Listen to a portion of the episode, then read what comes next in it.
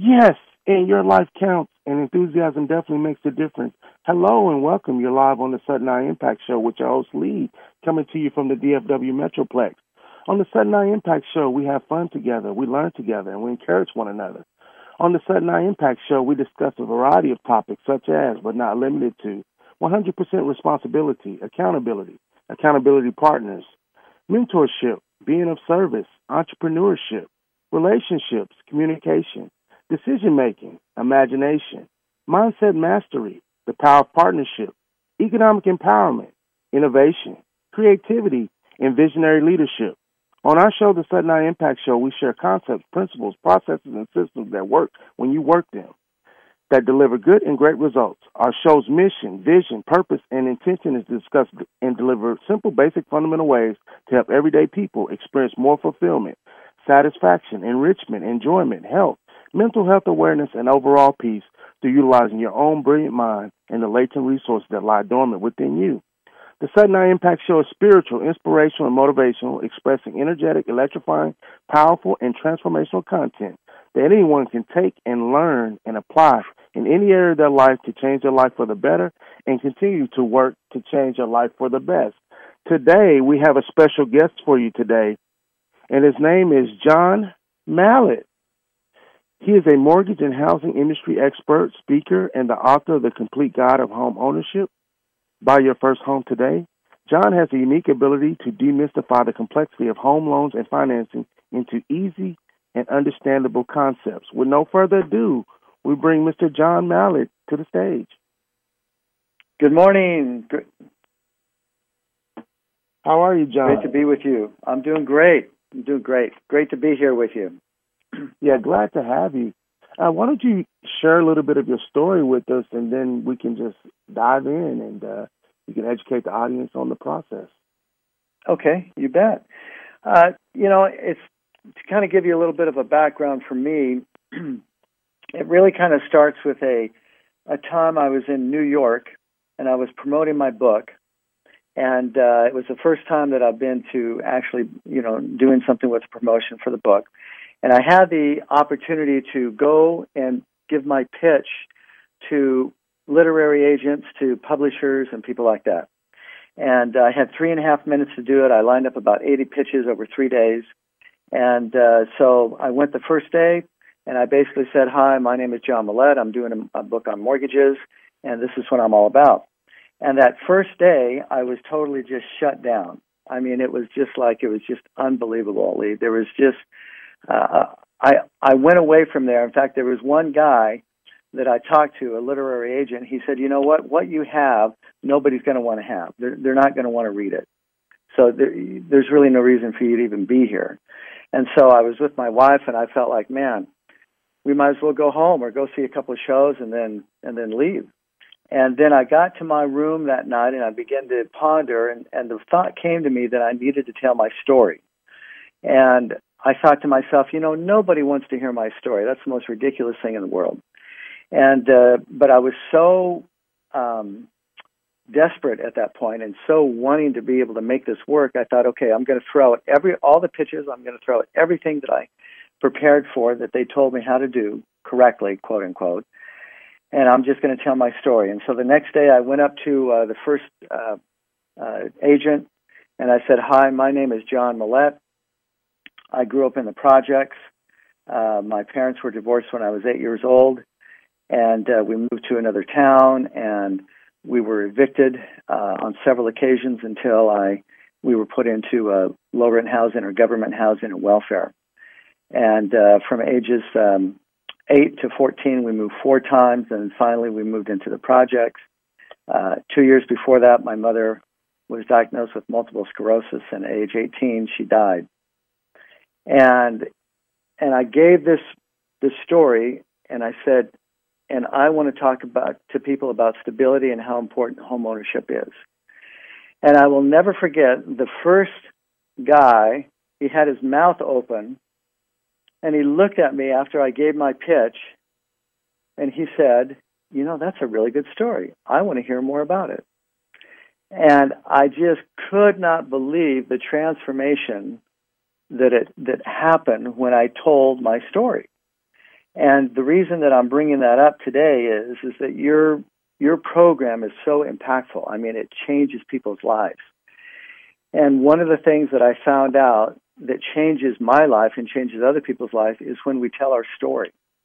Uh, oftentimes we think that our story is not that important, but I have learned, and ever since that event happened, I've been telling my story. And in fact, I changed the entire way I wrote my book. I put it in a story form of people who didn't think that they could qualify, but they did. And uh, so that that really is where my my background is, and it's a background of wanting greater stability and wanting to transform lives through home ownership. Nicely stated. Um, do you care to to take us through like the ABCs, the one, two, threes? Because I know a lot of people are misinformed about actually obtaining a mortgage or actually um, executing home ownership or believing that they can have home ownership. That's why right. I was interested in taking this interview, and I just think that it can be a very powerful, positively impactful uh, to the masses. Oh, you bet. Yeah, yeah, I can do that. Um, it really starts with being, it, you know, on a deeper level. What I did was when I read my, when I finished writing my book, it was about 2 a.m. in the morning, and I said, okay, I'm done. Now I'm going to read it. So I started reading the book. And it was the worst book that I've ever read on mortgage financing. I mean, it was horrible. And I thought, no, nobody's going to want to buy this book. Why would I ever want to put this book to anybody? Because I don't even think it's very good. And so I I put it on the shelf for a while, and I said, you know, I got to really think about it. And so what happened is is a is a is kind of a transformation came about that said what is home ownership really about? What are the deeper issues of home ownership? And uh, and so I came up with the idea that came to me was the idea that home ownership is a sacred trust. And uh, not necessarily in a in a religious text but in a spiritual deep sense that says wait a minute this is something special this is something that if I take care of it it will take care of me and then I really began to see that uh, by looking at all of my clients and everybody that I've done, because I've done about a billion dollars in, in uh, originations over the years, and I, I, I discovered the most important thing is is that transforming lives through home ownership. It's a transformational process. And when we talk about the A, B's, and C's of mortgages, I like to bring in something before that that basically says if you if you shroud that in something special, you're you're shrouding that in the in a transformation process because you've got to be grounded. In other words, you why is it that you want to own a home? And so the why is really the most important to me. Uh, you know, it, it's interesting that the the financial aspects are great. Uh, the average or the median net wealth of a renter in the United States today is five thousand dollars and the median net wealth of a homeowner is $230,000. So it's a 46 times difference. So you begin to get the idea well, the financial aspects are really important. But then you think to yourself, well, what other aspects are there? And those aspects, you know, it's interesting. 50 per, uh, the study was done that showed that homeowners have a 50% less chance of divorce than those people who rent. Um, homeowners have lower incidences of their children getting asthma. And generally speaking, children who grow up in homes do better in school. And there's all of these things that go that are the, what what I call the underbelly of the things that are are the the driving force behind wanting to to do that.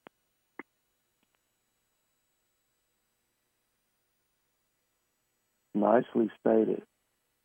So you, you so you actually uh, used to do mortgages, or are you like a realtor, or how, how's that working? Are you both sides? Well, that's a great question. Yes, I still do uh, mortgages. I own a, a company called Main Street Mortgage here in Southern California, and uh, I've been I've I've, uh, I've been doing this for 30 years or 30 years plus, and uh, the this whole movement that I have that I'm putting together is igniting what I what I want to do is ignite a home buying revolution.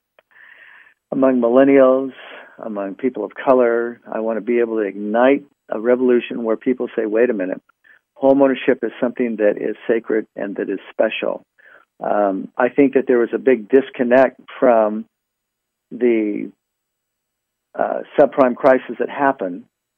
And I think that people got really into their heads about, well, maybe homeownership isn't so great after all. I mean, there are 9 million people that lost their homes. And that's not even counting the ripple effect of all the millions of people that were affected by that that uh, horrible time period.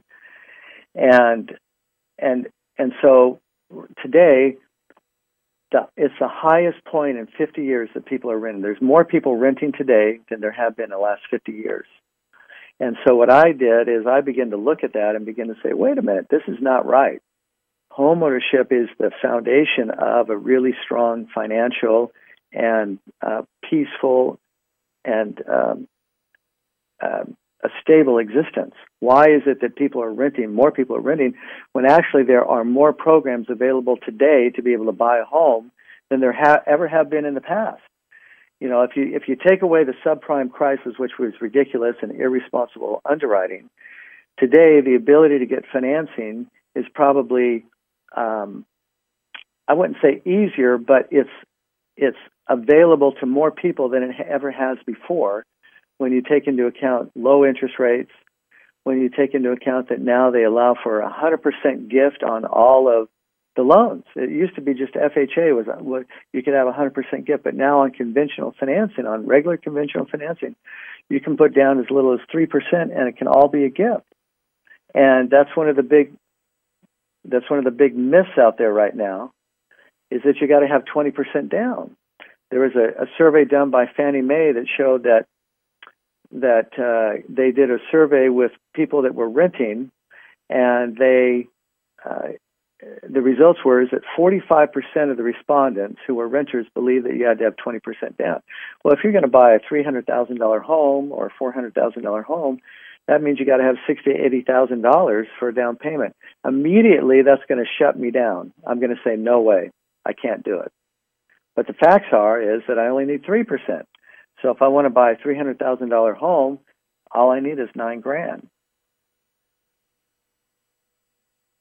And does does the credit have impact on that? I would like for you to touch on that and continue yeah. down the lane that you're going. Yeah, yeah, that's a great question. And the, the, the credit is really a foundational aspect of home ownership and getting a loan. Now, the myth is is that you've got to have a high credit score. The reality is, is that no, you don't. You can have a score down to 620. There's some FHA financing as low as 580 for a credit score. Now, a credit score, just to kind of uh, give you an idea with your listeners here, is a credit score is an algorithm that that includes things like how long you've had your credit, uh, whether or not you pay your bills on time, what your balances are in proportion to what your available balances are. So if you're if you've got a credit card that has an available balance of five thousand dollars and you owe four thousand dollars, well, that is going to um, impact your score in a negative way. And so there's it's an algorithm that's put together. It's kind of a black box, you might say. and so we, we pull your credit, and when your credit is pulled, we get this score. It, it, it spits out this score and the score is all of the all of the details about how and your intention about your credit and whether or not you pay your bills on time, collection accounts, things like that. And so that you get a score, and that score pretty much says, okay, you know, between certain scores, my rates will be uh, a certain rate. So it's all what's called referred to in the industry as risk-based pricing. And so if your score is a high score, like in the 700s, then your rate will be better than if your score was a 680 or 640. And there is one aspect about credit that is beautiful that most people really shy away from. And that is is that you can fix your credit. You can make it better. You can do things with it to improve your score. And I've had people in my office where I looked at their, their credit, they came back and their score was 580. I mean, some as low as 460. and uh, and so we would just start, go through it line by line. We'll get out their credit report and say, well, what happened here, and what do we need here? And there have been times when we call the collection agency right then and there, right in my office, and say, can you delete this? And in many cases, they'll say, yeah, if you pay it today, uh, this uh, charge account, then we'll delete it. And uh, it can take up to a year. It can take a little while, sometimes six months to a year. But generally speaking, you can make it better. And and your, so your score is an important component of financing. That's part of the strategy of planning. So when you talk about the idea of of, of, of wanting to know uh, the ABCs, the most important thing in the sprint and being able to get your home purchased is to put together a strategy. That's where people um, come up short. That's where they fail, is they don't put together a strategy. And that's what a good mortgage professional will help you do, is outline that. Look at your credit. Look at all the details that you'll need to look at, and actually go through a plan of what you need to do. Nicely stated. I know that probably a lot of the audience are, you know, probably challenged around, you know, financial literacy and the credit portion of it. Mm-hmm. Uh, would you care to talk more about, let's just take the average score of 580 and explain to us what goes into being able to get someone approved for a home if their score is in that 580 to 600 range? Okay, that's a great question. So basically, if you have a 580, you're limited to what you can uh, get as far as a loan goes. It's only going to be FHA financing. And there are a lot of lenders that won't even lend to you at 580. Now there are a lot of there's some FHA lenders that will, but most of them do not. And so we have clients that that we've gotten financing that low, but it's very limited and the rate is high. So so for instance today uh, on a loan that might be 580, your rate might be 3.875% or something like that. Mm-hmm. Well, if you can get your score to 620 to 640, then your rate would be something like 3%. And if you get it up to a little bit higher, then your rate could be as low as 2.5%. So it really depends on where you want to be. So if you come to me and say, you know, I really want to buy now, and I'm prepared to buy now, but my credit score is lacking, then we will try to get you financing based on your credit score.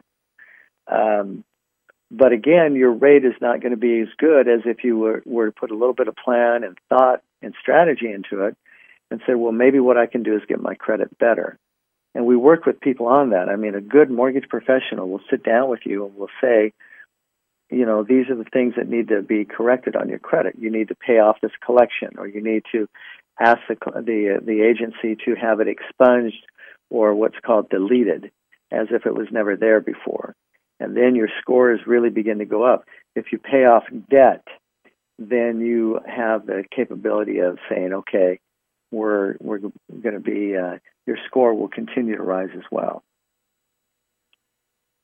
What if you have someone that has like a lot of credit card debt and they can't uh-huh. just pay it off, uh, but they have a decent score like 620 or 640? Mm-hmm. Can they still get a home or? Yes, most definitely. As long as they have the income to qualify. The, the key is is being able to have income because unlike the subprime crisis, now you have to have an actual pay stub and you have to be able to have a job and show a continuity of income over a period of time. And uh, that, if you have that and the income is great enough, then you can definitely qualify. Now, you bring up a very good question there because the question is, is should I pay off all my debts and then buy a home, or should I uh, buy a home even though I have these debts?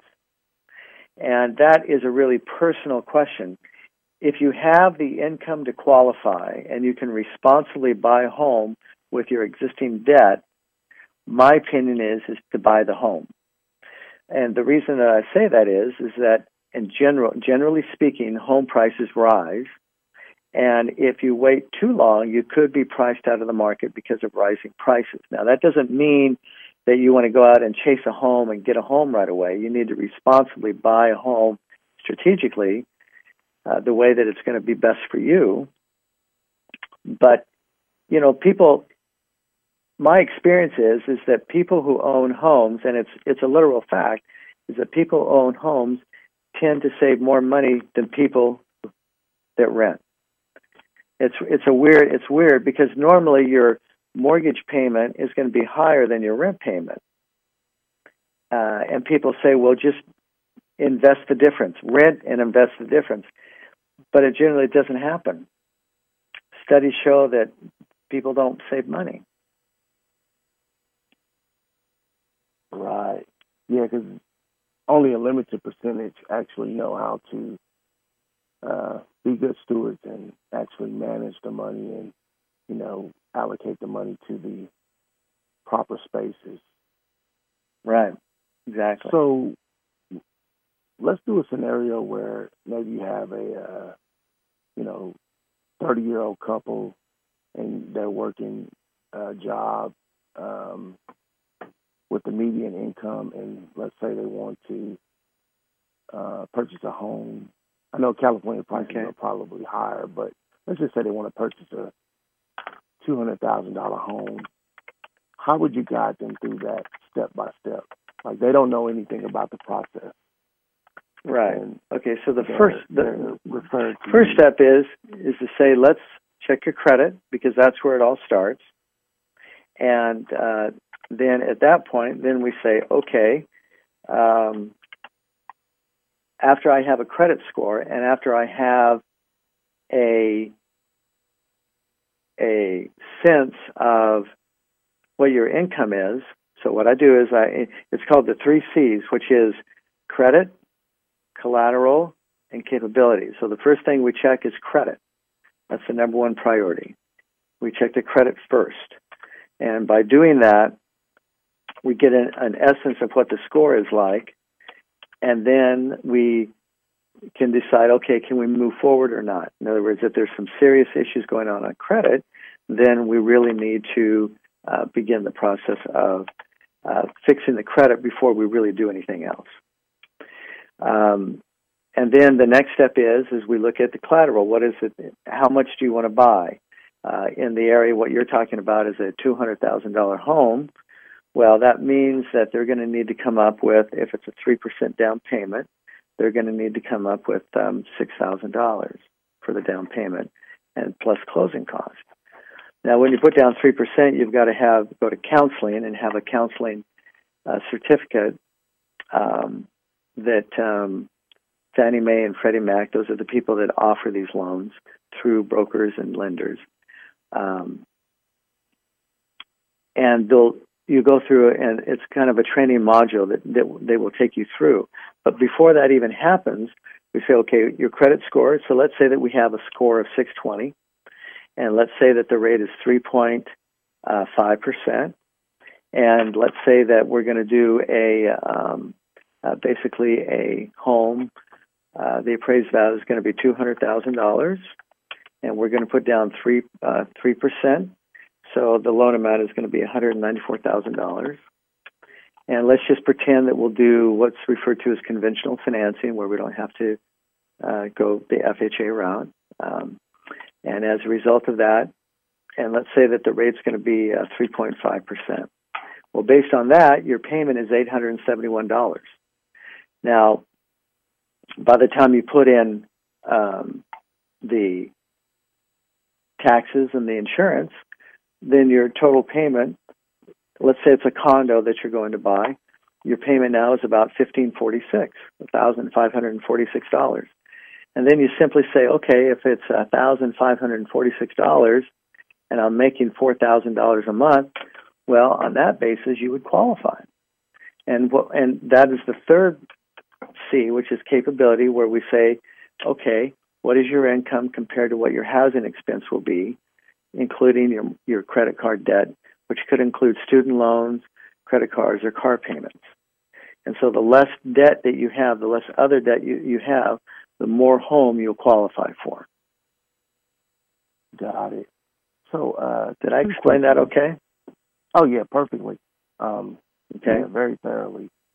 Uh, actually, I have two questions. One question is what does the percentage have to be? And is it based off of the gross income or is it based off the net income? Oh, great question. Right. So that that's a key, and and again, that's a myth. It's a myth that people don't have enough income to qualify. In fact, I get people who call me all the time, and the first words out of their mouth, it's really funny. The first words out of their mouth is always, I know we probably can't qualify, but we saw this home over the weekend and we want to see whether or not we can buy it. And, you know, nine times out of 10, within 20 to 25 minutes after we pulled their credit, looked at everything, looked at their pay stubs, they qualify to buy. And they're in a house within 60 to 90 days. So, this idea of, you know, um, not knowing what you don't know, it's really important to get that answer. And um, so um, the, the, the key really is to find out and put your income down there. So it's gross income. And they don't go off net because people might have deductions or things like that. They go strictly off of your gross. And so if you have two borrow two, two borrowers on the loan, they're going to combine that they're going to pull credit, and the credit score they use is going to be the middle of the lower score of the of the other person. So if there's two people, we two we pull two credit reports. They both get three scores. So the the lender will will choose the lower of the middle scores of the of the two clients. And then we simply say, well, what is your income? Let's say that they have total debt of $2,000 a month and they earn $48,000 a year, well, that's that's considered, and you can read more about this in my book. It's considered a uh, 50% debt to income ratio. So that means 50 cents out of every dollar that is that you earn, gross that you earn, will go towards your house payment and your debts. Now, generally speaking, you want to keep that. I mean, in California, it tends to be higher. It tends to be anywhere between um, 43% and sometimes 50%. In fact, FHA will allow you to go up to 56%. But you got to remember that sometimes it's easier to qualify for more house than you can actually afford. And so that's when you have to go down with your strategy, with your budget, and say, what can we actually afford on a monthly basis? Because gross income, of course, is not the income that you receive. It's it's the net after your deductions. Yes. So the median um, qualification, you're saying it's basically they want like it to be around 43%? Yeah, 43 to 45% will generally uh, get it done for you. Uh, if it's v, uh, FHA financing, then they will go up sometimes as high as 56%. And and some people would call that irresponsible lending. I don't call it irresponsible lending because a lot of times people have income sources that we can't use as qualifying parameters for a loan. Say somebody uh, has just started driving Uber or, or uh, Lyft part time and they've been doing it six months and they've been receiving an extra $1,500 a month. Well, I can't really use that as a second job because I need a two year track record for that. But you know that the income's there. And so it's quite possible that you can you can buy the home. That's why the strategy is so important of, of, of sitting down and saying, okay, this is our credit, this is our income. What is it that I can actually afford, and how much money do I have, or that I can get for a down payment? Right. Nicely stated. Um, would you yeah. care to um, explain the process, like with the title company and the um, what uh, closing costs and like the mm-hmm. fees. I think that would sure. be a good insight to share. Yeah, yeah, that's a great question. So when you buy your home, let's say that you find the home that you want and the offer is accepted by the seller, then you go into what's called escrow or contract. In some areas of the con- of the country, it's called under contract.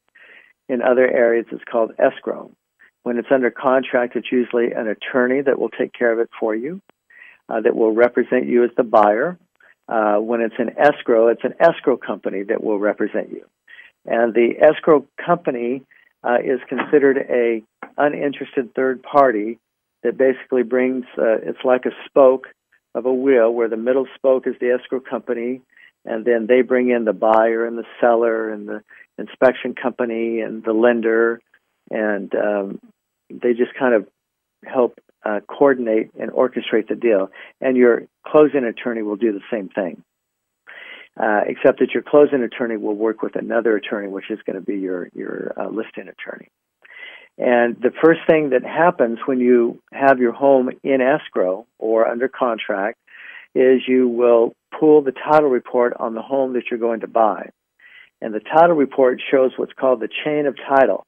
That means from the very time that the house was built to the present, which could be five years, it could be 60 years, there's a chain of title that everybody who has owned that home is on that report.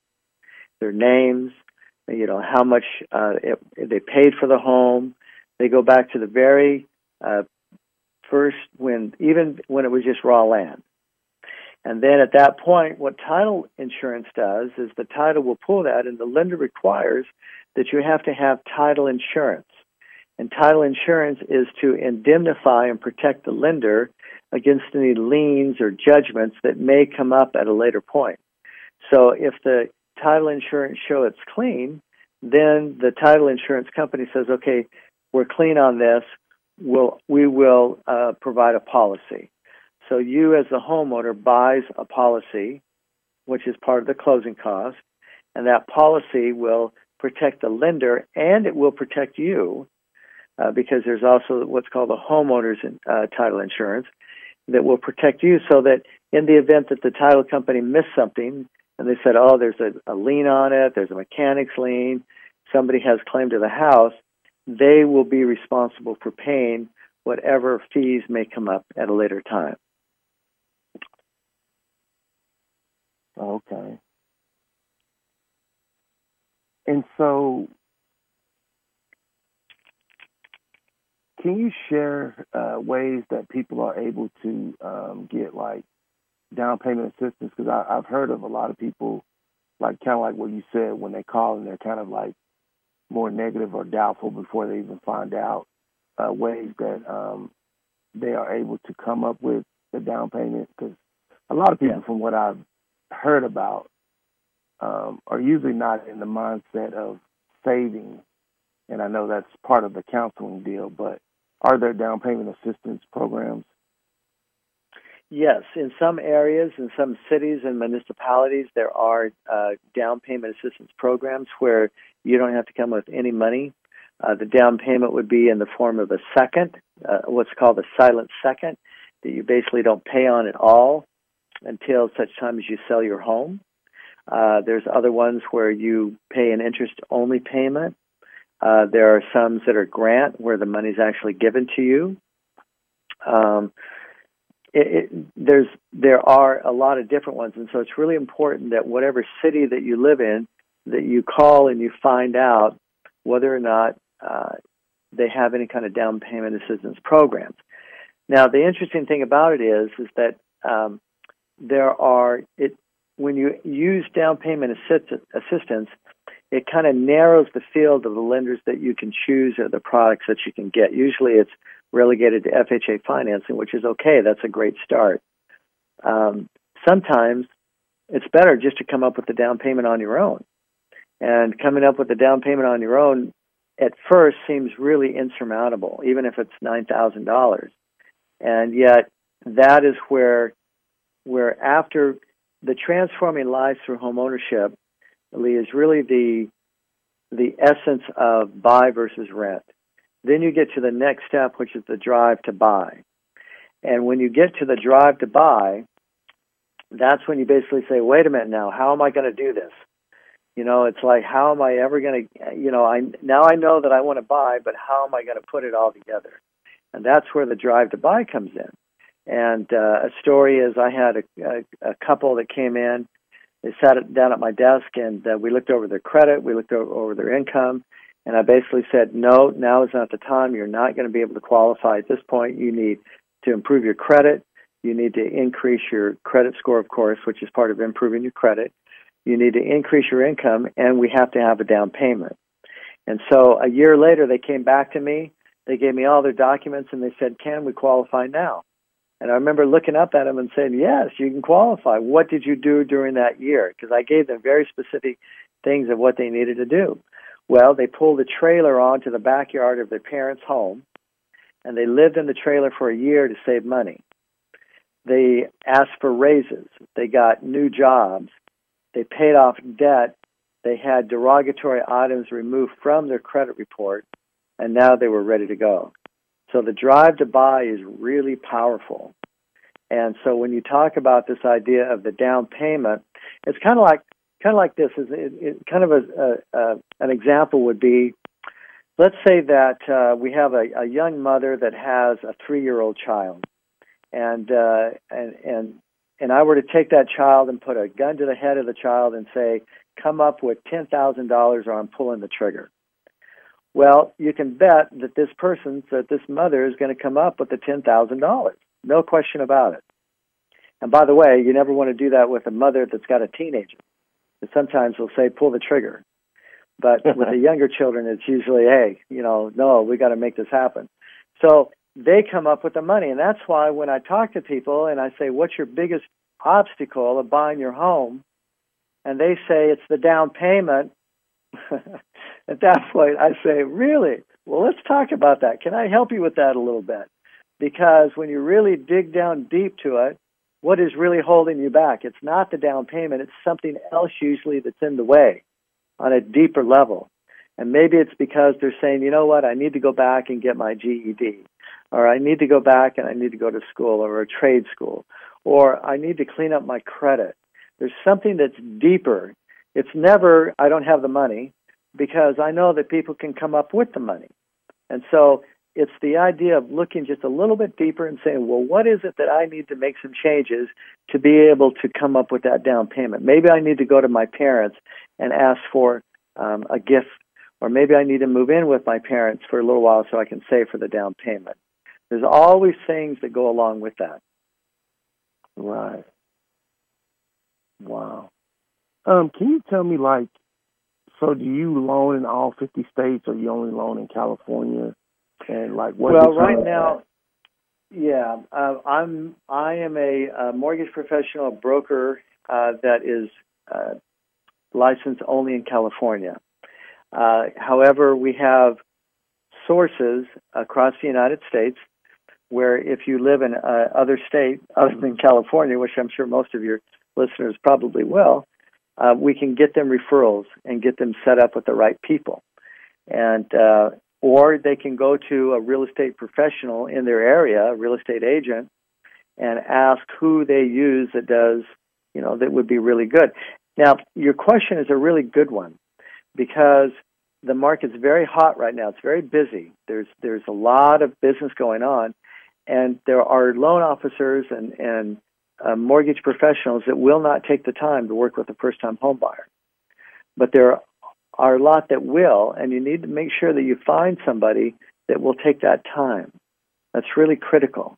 Uh, that's one of the that's one of the pillars of our company is that we will take the time, whether it's a fifty thousand dollar loan or whether it's a million dollar loan. We'll take the same amount of time as what it takes. And so you want to work with a mortgage professional that will give you that time. Nicely stated. Do you know much about people that like fix up homes, like hard money? Mm-hmm. Mm-hmm. Could you talk sure. to us a little bit about that? Yeah. Now, are you asking? Is, yeah. So, is it from somebody who wants to buy it and fix it and then flip it and sell it to somebody else, or do they want to buy something they want to buy and then fix it up and live in it? Uh, like fix and flip. So they're going to want to live in it, right? So no, like so based on that, what's that? Like resell it. Resell it. Okay. So if it's going to be a fix and flip, that's a little bit different that's where you would actually take the money or you would you would find the property that's that's you know in in need of a lot of repair and then you would you would find a lender who would loan on it now normally conventional lenders won't loan on it if it doesn't have a toilet if the cabinets are out if it doesn't have a working stove or utilities if there's no flooring I mean, if it's a really uh, home that's really run down and needs a lot of work, then you have to go what's called hard money or what's called the non QM uh, route. And that's where you, at that point, you need to put down a lot of money. You need to put down maybe 25 to 50 percent, uh, depending on your qualifications. You buy the home, you put the money in it to fix it up, and a lot of times there's family members and, and investors that will want to work with you to do that. And then you sell the home after it's fixed up, hopefully at a much better profit. Nicely. So how would it work on the opposite end if a person found a home? I guess it's you know it needs quite a bit of work, and you know they want to fix it up and have it as a starter home. Mm-hmm. They want to live in it. Uh, that is uh, the reason why I love that question is is that there are a bunch of programs that are available today that most people don't even know about. So if you the first thing is is when you look at the home and you say, yeah, this is the home I want. It's got good bones to it, is what we call it in the industry. We just need to be able to fabricate it and, and make it better. The first thing you ask yourself is, will it pass a conventional smell test? In other words, will it make it so that I can go FHA or conventional financing? Because it may have carpet, but the carpet's really old, or it may have stains on it. And the, the cabinets, they're workable, but they may not look that great. Well, the chances are pretty good that you'll be able to get normal traditional financing either through FHA or through conventional financing. Now, here's the cool part is that if you don't, you can still get conventional or FHA financing, and it's called lifestyle um, if it's a conventional financing or home style is what they call it, or you can do uh, in FHA terms what's called an FHA 203K. There's actually loans available to where you buy the home. Let's say you buy the home for three hundred thousand dollars, and it's going to take fifty thousand dollars to fix it up. Well, you buy the home for three hundred, but the lender appraises the home as if all the work has already been done which is $350,000. Then you get bids, and the lender helps you put all this together. You get bids and a contractor. They put in all the all the uh, the upgrades, and the house is worth three hundred fifty thousand dollars, and you move in. So when you buy the home, you actually buy it based on the improved value, which is three hundred fifty thousand dollars in this case. So there are some great programs, and again, that's why it's essential to ask lots of questions and to find lenders who will go the extra mile to be able to help you find a home and get the financing. Wow, you have in-depth knowledge. I wouldn't. I would like to ask a few questions to continue because you seem to have a strong knowledge base. Talk to us about like um, probate and like bank REOs or pre foreclosures. Okay. Yeah, you know that's that's a part that I usually if you're going to buy a home and you're not really uh, familiar with that part of the real estate game, you might say, I generally recommend to stay away from that. Uh, when you buy something that's at foreclosure, in other words, you buy it on the, the steps of the courthouse, in most cases, you're going to be competing with people who want to pay cash for it. And so you've got to be able to come up with a cashier's check for a home that you've viewed that in many times cases you haven't even been inside of it. You know, you've walked it, you've looked through the windows, and you see that, yeah, this is something that I want to buy and I'd like to live in it. It's just really important to understand that when you buy it out of foreclosure, you're going to buy any of the any of the existing liens or any of the taxes that are owed on the property at the time. So, there's generally speaking, when you get into probate and pre foreclosure, uh, there's taxes that are owed on the property that haven't been paid for anywhere from two to three years in some cases. And you're going to be responsible for bringing all that up. So it's really important that you check the deed, that you check the title work, that you find out if there's any uh, liens or encumbrances against the property.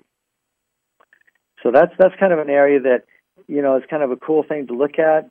Uh, if you can find some kind of a pre foreclosure that's listed by a real estate professional before it actually goes to foreclosure, uh, then you have a little bit better. Ch- then that's that's where you want to be. You want to you want to be represented by a real estate professional as much as you can. You really don't want to go off and do it on your own. If you try to do it on your own, my my belief is you're shooting yourself in the foot. So you want to go after a pre foreclosure that's still listed with a realtor.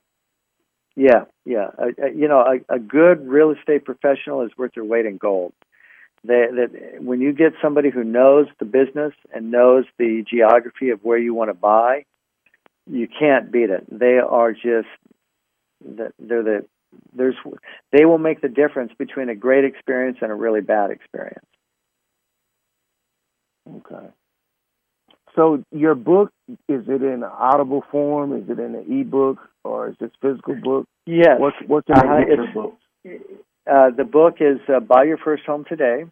Uh, you can uh, go to Amazon and get it, or you can go to my web my my my uh, my page, my landing page, which is uh, johnwmallett.com. That's J O H N W M A L L E T T dot com, and you can actually upload the first chapter free of charge. And uh, any questions that your listeners have, call me. I'll be more than happy to to work with them. All my contact information is on that landing page, and um, I'll anything I can do to help your listeners, I would be more than happy to, to help as much as possible. We have a team of people, and if uh, it's out of the state, then we'll refer them to somebody that can help them. And I want to make sure that I understand correctly. You have your own mortgage company. Yes. Uh huh. And you've been doing mortgages for 30 years. Yes.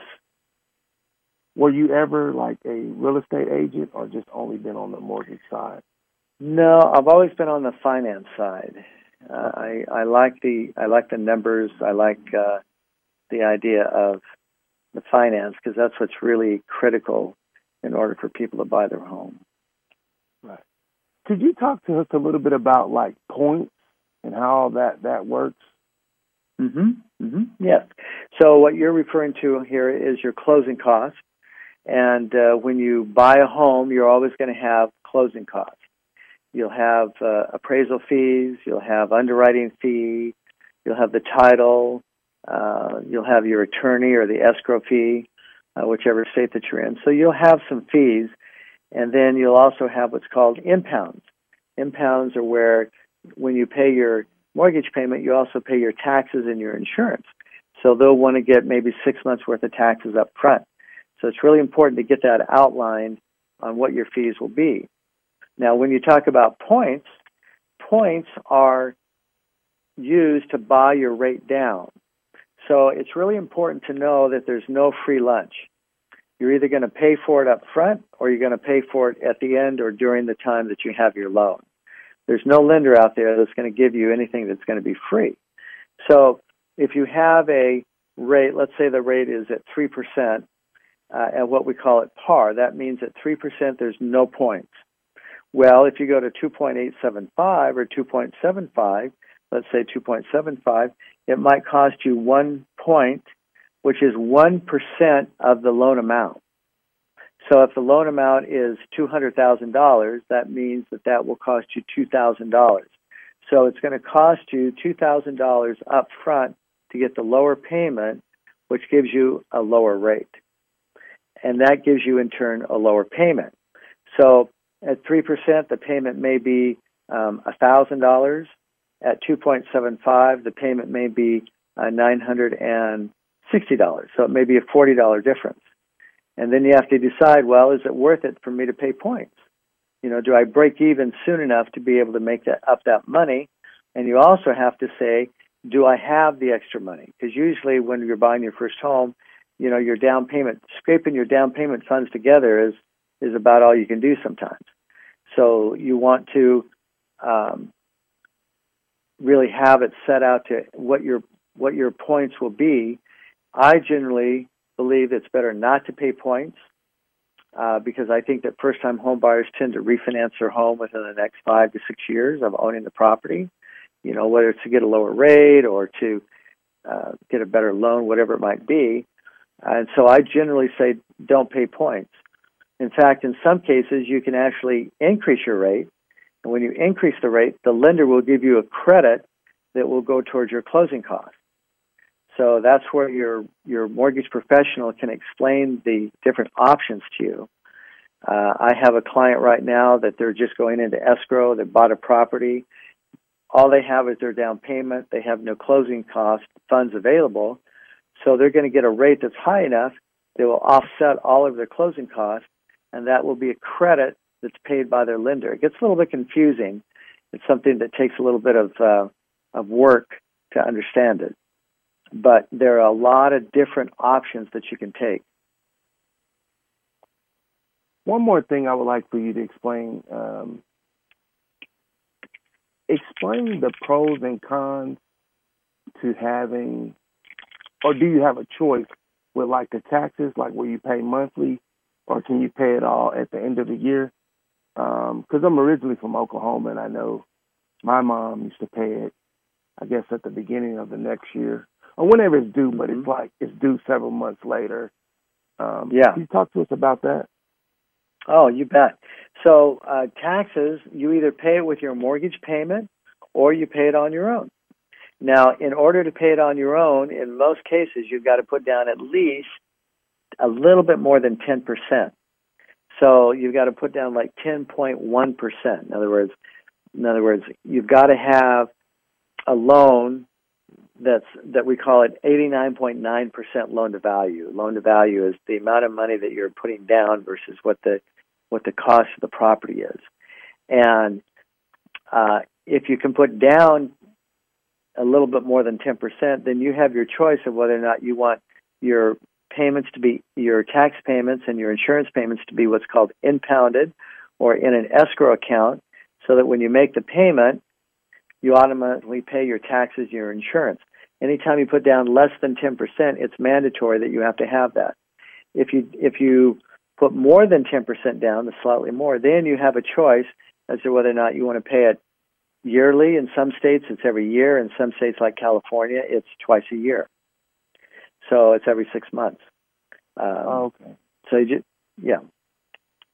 Tell us about PMI. PMI. Okay. Oh, that's a great question. Yeah. Uh, PMI is called, it stands for Private Mortgage Insurance. We just call it MI in the industry.